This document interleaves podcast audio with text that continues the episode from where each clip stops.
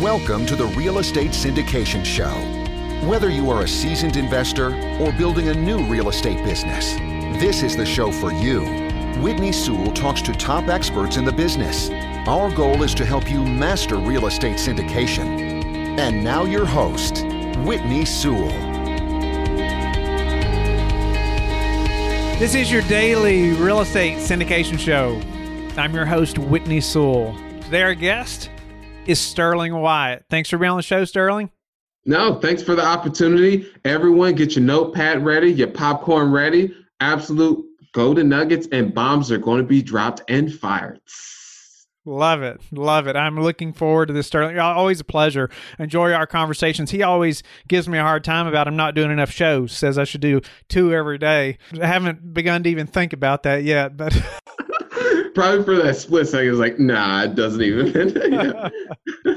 But Sterling currently manages over $10 million in capital, which is deployed across $26 million real estate portfolio made up of multifamily apartments and single-family homes. Through the company he co-founded, Holdfolio, he owns just under 500 units. He also has an amazing brand, and we're going to talk about that today and just how he has been successful and really lit the fire under that over the last, year or so, Sterling. And I just love to dive into that and us pick that apart a little bit, because I know people at home right now are thinking about their brand, right? Like, what should I even be doing? I don't know how to get started, or don't know how to light the fuel maybe to what they've already begun. But Sterling, why don't you give us just a quick update about what's happened with Holdfolio over the last year, potentially, and let's dive into your personal brand and how you've put the fire to it. Yeah. So one thing out of the partnership Holdfolio, so I have Sonder Investment Group now, in which no longer own the single families and solely own the multifamily. So that would be one of the, I would say, biggest shifts thus far, no longer in the single family space, solely on the multifamily. And those of you who are just now coming across me wondering who is this bald guy in front of me, just a tad bit of background, little Cliff Note version is born and raised in Indianapolis, not so good parts of the city where you wouldn't want to walk your dog at night or even during the day, fraternal twin brother, single mother, and just one story for you all in terms of the environment that I grew up in. I remember one time, both my brother and I were about 5 or 6 years old. This was dinner time. We were eating Roman noodles and some cut up hot dogs, somewhere along those lines. As soon as we go upstairs and get done eating, a bullet comes right through the back patio where we were sitting. And I may not be here, he may not be here, but at the end of the day, decided to use that as fuel versus a crutch to get me to where I am now. So started in real estate 2009, where things were not going so well in the industry. I was a laborer on the construction side, mixing up the mortar, providing it to the bricklayers. And that's when I fell in love with real estate, not so much the construction.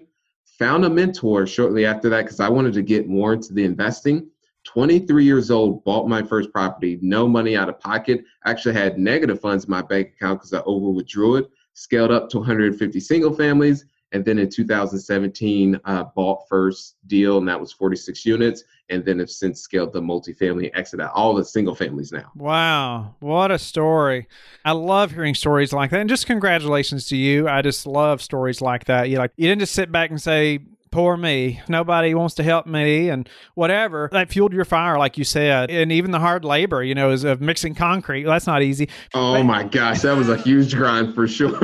Yeah, you jumped in there though. And then though you found a mentor. Tell me a little about maybe a couple characteristics of that mentor and how that helped you quickly. Gosh, so the thing is, I started working with, or you could even say for this individual, for completely free. Yes, that is free. I was actually living in a friend of mine's den. So that was a way I had very low overhead. And through that experience, I saw all the ins and outs of the various roles within a property management company.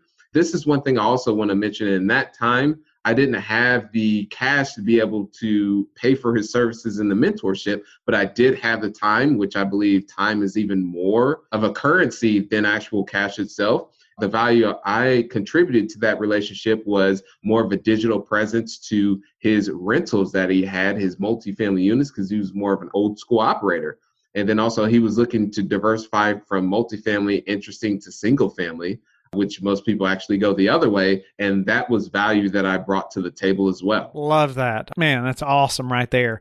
Be willing to work for free. People think they're like owed so much from the beginning, or that they're so valuable, their time's so valuable to somebody else. But ultimately, look at where you're at now, Sterling. If you hadn't have been willing to give up that time, look at the education that you gained and just the friendship probably and guidance. Incredible. You used a skill that you had. Right. And I tell people all the time, they call and say, well, how do you get started? Or how do you find a mentor? I can't afford to pay this much. I'm like, you have a skill, I'm sure, that you could offer to somebody, you know? And I say social media stuff a lot because people that are in their early 20s, I'll say, or high teens that are looking to get into this business, you're so much more efficient on social media than most operators ever thought about being that are actually in the syndication game, you know, and that's a big skill. I know I could use some help.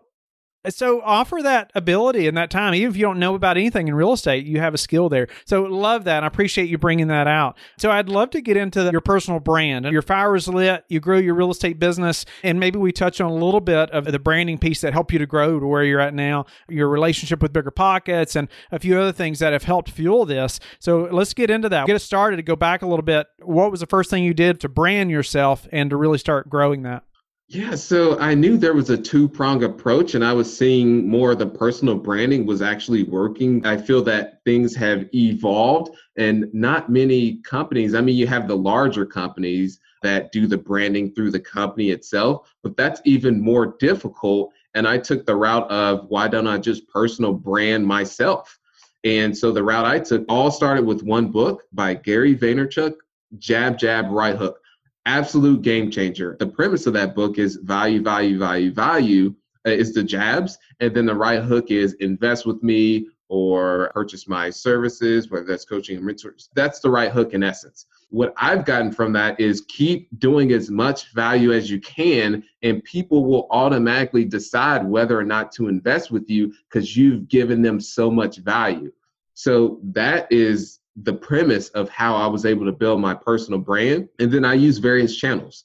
I have my own podcast, The Real Estate Experience, but at that time I didn't. So I was going on other podcasts and being of value. And then I would leverage BiggerPockets.com, go on the forums, and then be of assistance to people. And then I was on the member blog, and then I was able to transition to the main blog. And then the rest just really scaled out from there. Okay.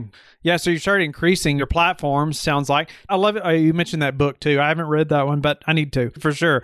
He's an amazing guy to follow if you're looking for branding tips. Let's talk about the BiggerPockets relationship a little bit. How did you get so involved there? I know a lot of people have tried to do that. I've really lacked being active on there personally like I need to be, but I'd love to know how you've used that. Yeah. So from a tactical standpoint, I started in the forums, being of value. And the thing is, most people, they have the limiting belief that how can I bring value to others when I'm just getting started?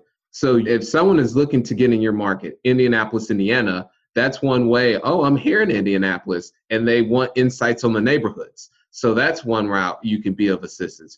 Or they say, okay, how did you go about finding your first deal? And maybe you just found your first deal or you didn't. You can share your story and lessons on that versus saying you should do this, you should do that. So that's the path that I took, was so much value through the forums on a daily basis. When you say forums, and just to clarify for people that may not be as familiar with the BiggerPockets website, are you just making comments or are you actually creating your own like blog posts? So these are comments. Someone has a general question of how is Christian Park as far as investing? What do you guys think of that neighborhood? So that's where I would jump into that actual post itself, and then comment just with my personal experience share. And then sometimes I would create my own post to start a forum discussion, dialogue. So I had that. Then I started the member blog, which doesn't get as much exposure as the main blog. So I started doing that. And then I reached out to the editor at BiggerPockets and say, hey, I would love to contribute on the main blog. She said, okay, well, go ahead and submit an article. I submitted the first one. They turned it down. They said it was too self-promotion. So from that, I tweaked. And I believe the next article I had was the disaster I made on, it was either my first wholesale deal or the resident, the prospective tenant that lied and had me call their relative that was the landlord. So I did that story. And then I scaled in a 3.5 year period, over 200 articles. So that's what I'm saying, how it built the journey of that. And then I knew how much beneficial that platform in itself was. So I devoted quite a bit of resources to it. Wow. So you started a member blog though? Explain that a little bit. You just started commenting on the member blog. So they have the forums and then they have a member blog, which is a blog, but a member blog is like a subset of the main blog, but it doesn't get as much traction. So you actually can do like a regular blog, but it's just called a member blog is what they call it. But okay. It's an actual 5 tips to acquiring a multifamily deal. So it's a blog, but it's just the member blog. So what's been the most useful thing you've done on BiggerPockets to grow your brand? So I would say contributing on the main blog. And this goes back to the principle of the 10X rule. I just maximize my output in terms of content. Because the thing is, and I know people will have limiting beliefs that, well, I don't want to push out a lot of quantity because I'm more of a quality person. That quality one is subjective. I pushed out pieces of content, and this is on the video and written blog side, that I was like, oh, the lighting's not that good, or I misspelled words, but that's done a lot more better oftentimes than the content where I put a lot more work into. And the thing is, it's noisy out there. So you have to push out a lot of content and be consistent with it. Very similar to what you do with this daily podcast, Whitney. Same thing. Okay. So I know we talked a little bit about the location or something you do know about. What I like too that you hit on there is like anybody can make a comment, even with a free account. So get on there and be active. But how are you coming up with content to post on there? Yeah. So myself, I tell my story. That's the main thing. Everyone has a story. And let's say that first 46 unit deal that I acquired, I can break 3 to 4 pieces of content out of that alone. Meaning I can do, okay, this is what happened pre-acquisition. Okay, this is what happened during the stages, lessons I've learned. Okay, this is what happened when I actually sold it. So I can take a piece of content and get 3 to 4 pieces out of it just from the written format. And then I can take those pieces of content and then put a video from it. Because the thing is, what people say is, well, I've already talked about that. Yes, but most of the time when people read your content, let's say it's on Facebook, for instance, and they're scrolling, did they really read it? So those are the types of things, just being able to extract as much out of a piece of content, and that allows you to scale that much faster. But a team has to be involved, of course. Love that.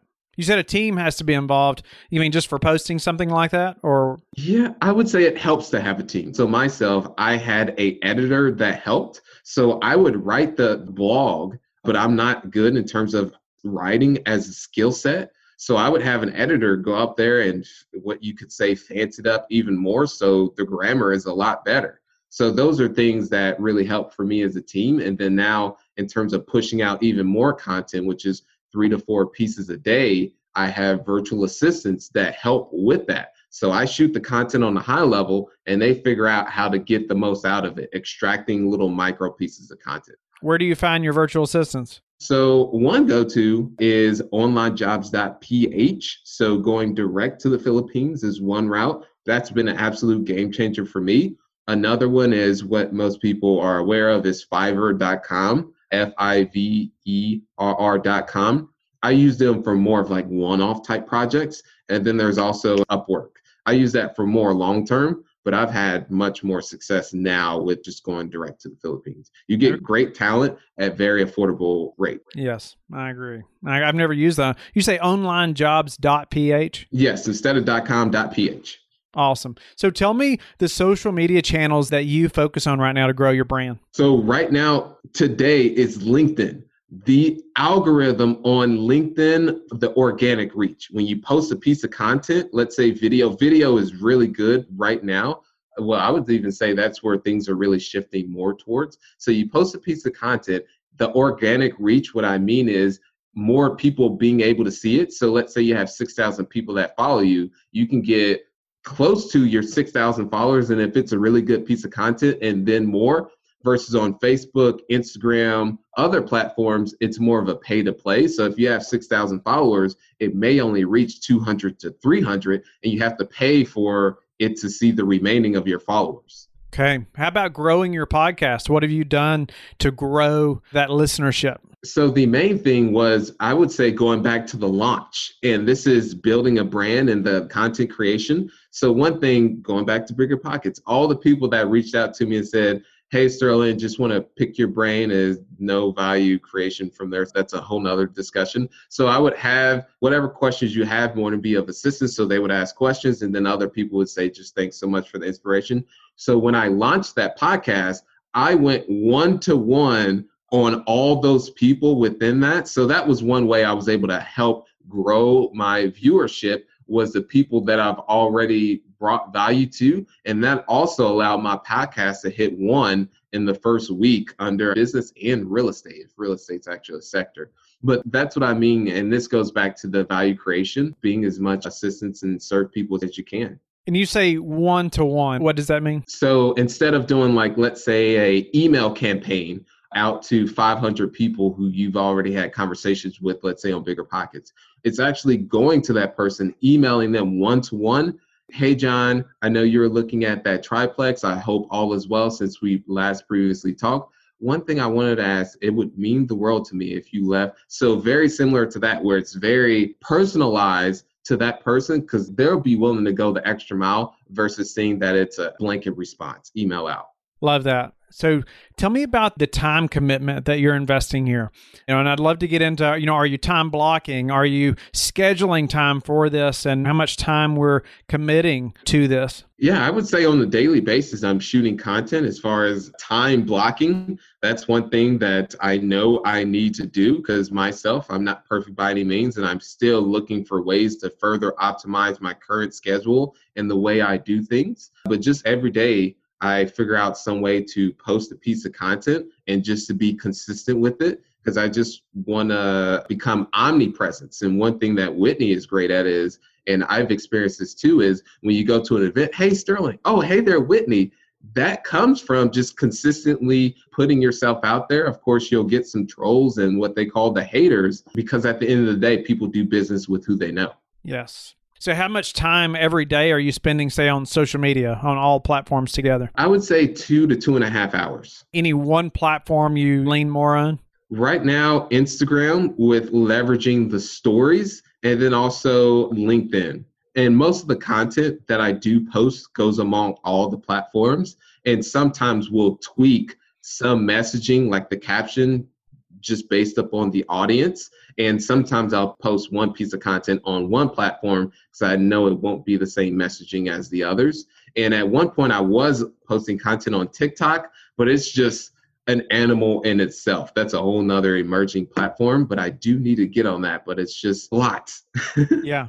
So tell me about your social media team. Is it just you? Is it just you and this person that reads your blogs or helps you with writing? What does that look like? I would say it's a 3-person team. Well, even more, because there's outsourcing to fiverr.com, for instance. So I would say there's more on that. But in terms of on my team, there's 2 people that handles it. And then they delegate, let's say, the video editing, or so they're the ones that say, okay, well, video editor, I want you to extract this clip. I want you to extract this clip. I want you to extract this. And then they do the outsourcing. I want you to do this for the audio. So they do all of that. They outsource it. And then it comes back to them, and then they post them on the various platforms. So this comes to scaling. At first, someone, you may have to do it yourself, but as you want to scale and focus on the higher value activities, then you start to put the people in place. So myself now is I just stick to shooting the podcast as much high level as possible, and not to get into the trenches, meaning, okay, I've got to use this platform to post it on. I'm out of that,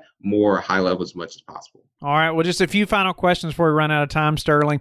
And we like to ask our guests some of the same questions, especially if you're an operator like yourself. I usually ask guests, like, how are you prepared for the potential downturn that everybody's talking about, right? But we're kind of in the middle of that now, or going into it. I'd like to ask, though, now, how were you prepared, say 2 months ago, for what's happening right now? So I would say this is on the front end of the holdings that I have, the apartments, is one, buying in great locations, not over leveraging. So financing right. And what I mean by over leveraging, the highest I will go is 75%, won't go above that, even preferably would want to be lower than that. And then also buying right. So buying at a great price point.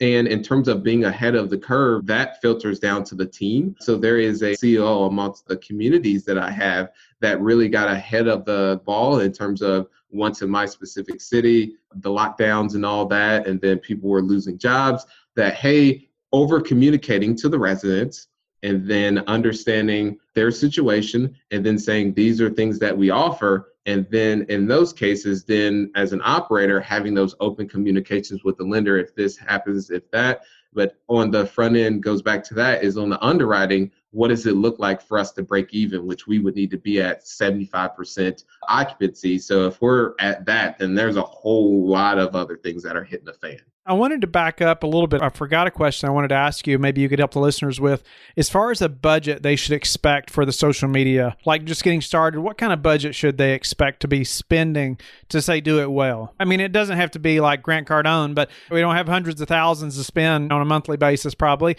but what's going to help us to get it there? Or does it take much budget? Yeah, I would say you can get a good amount done anywhere between $300 to $600.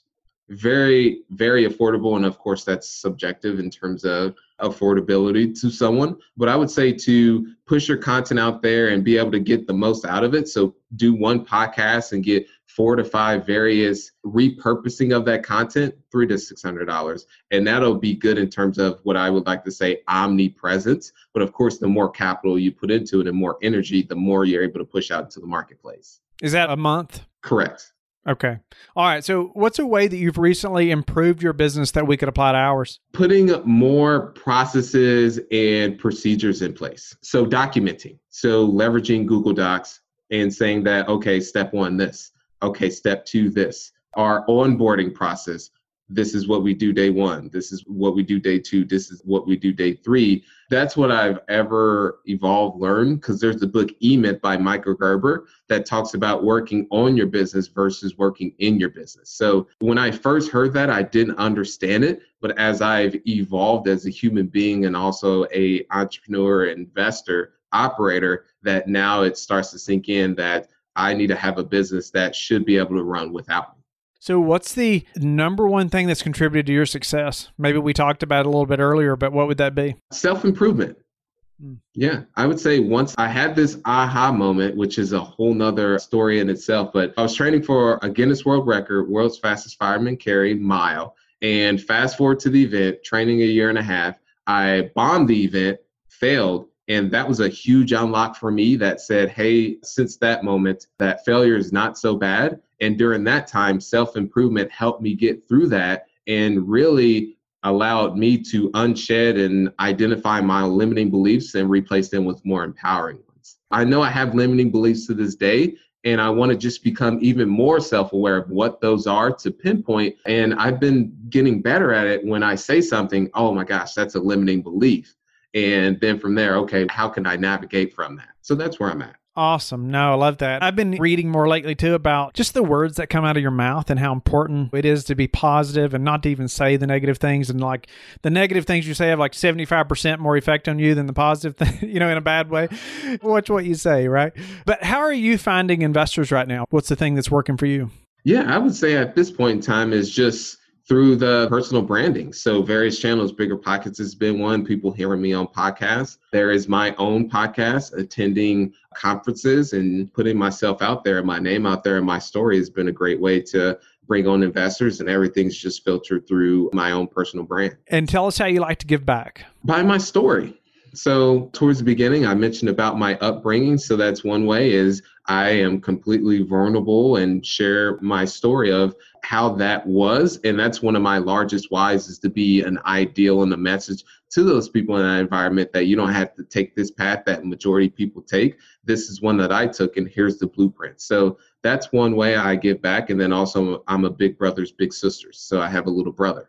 Wow. Thanks for sharing that, Sterling. I know myself and the listeners have learned a lot from your personal story and just your drive and to be able to go make it happen. And, you know, even from maybe a poor upbringing and in a really hard place, bullets coming through where you all are eating. That's a big deal. You know, most of us didn't have to deal with something like that. So congratulations to you as well. But tell the listeners how they can get in touch with you and learn more about you.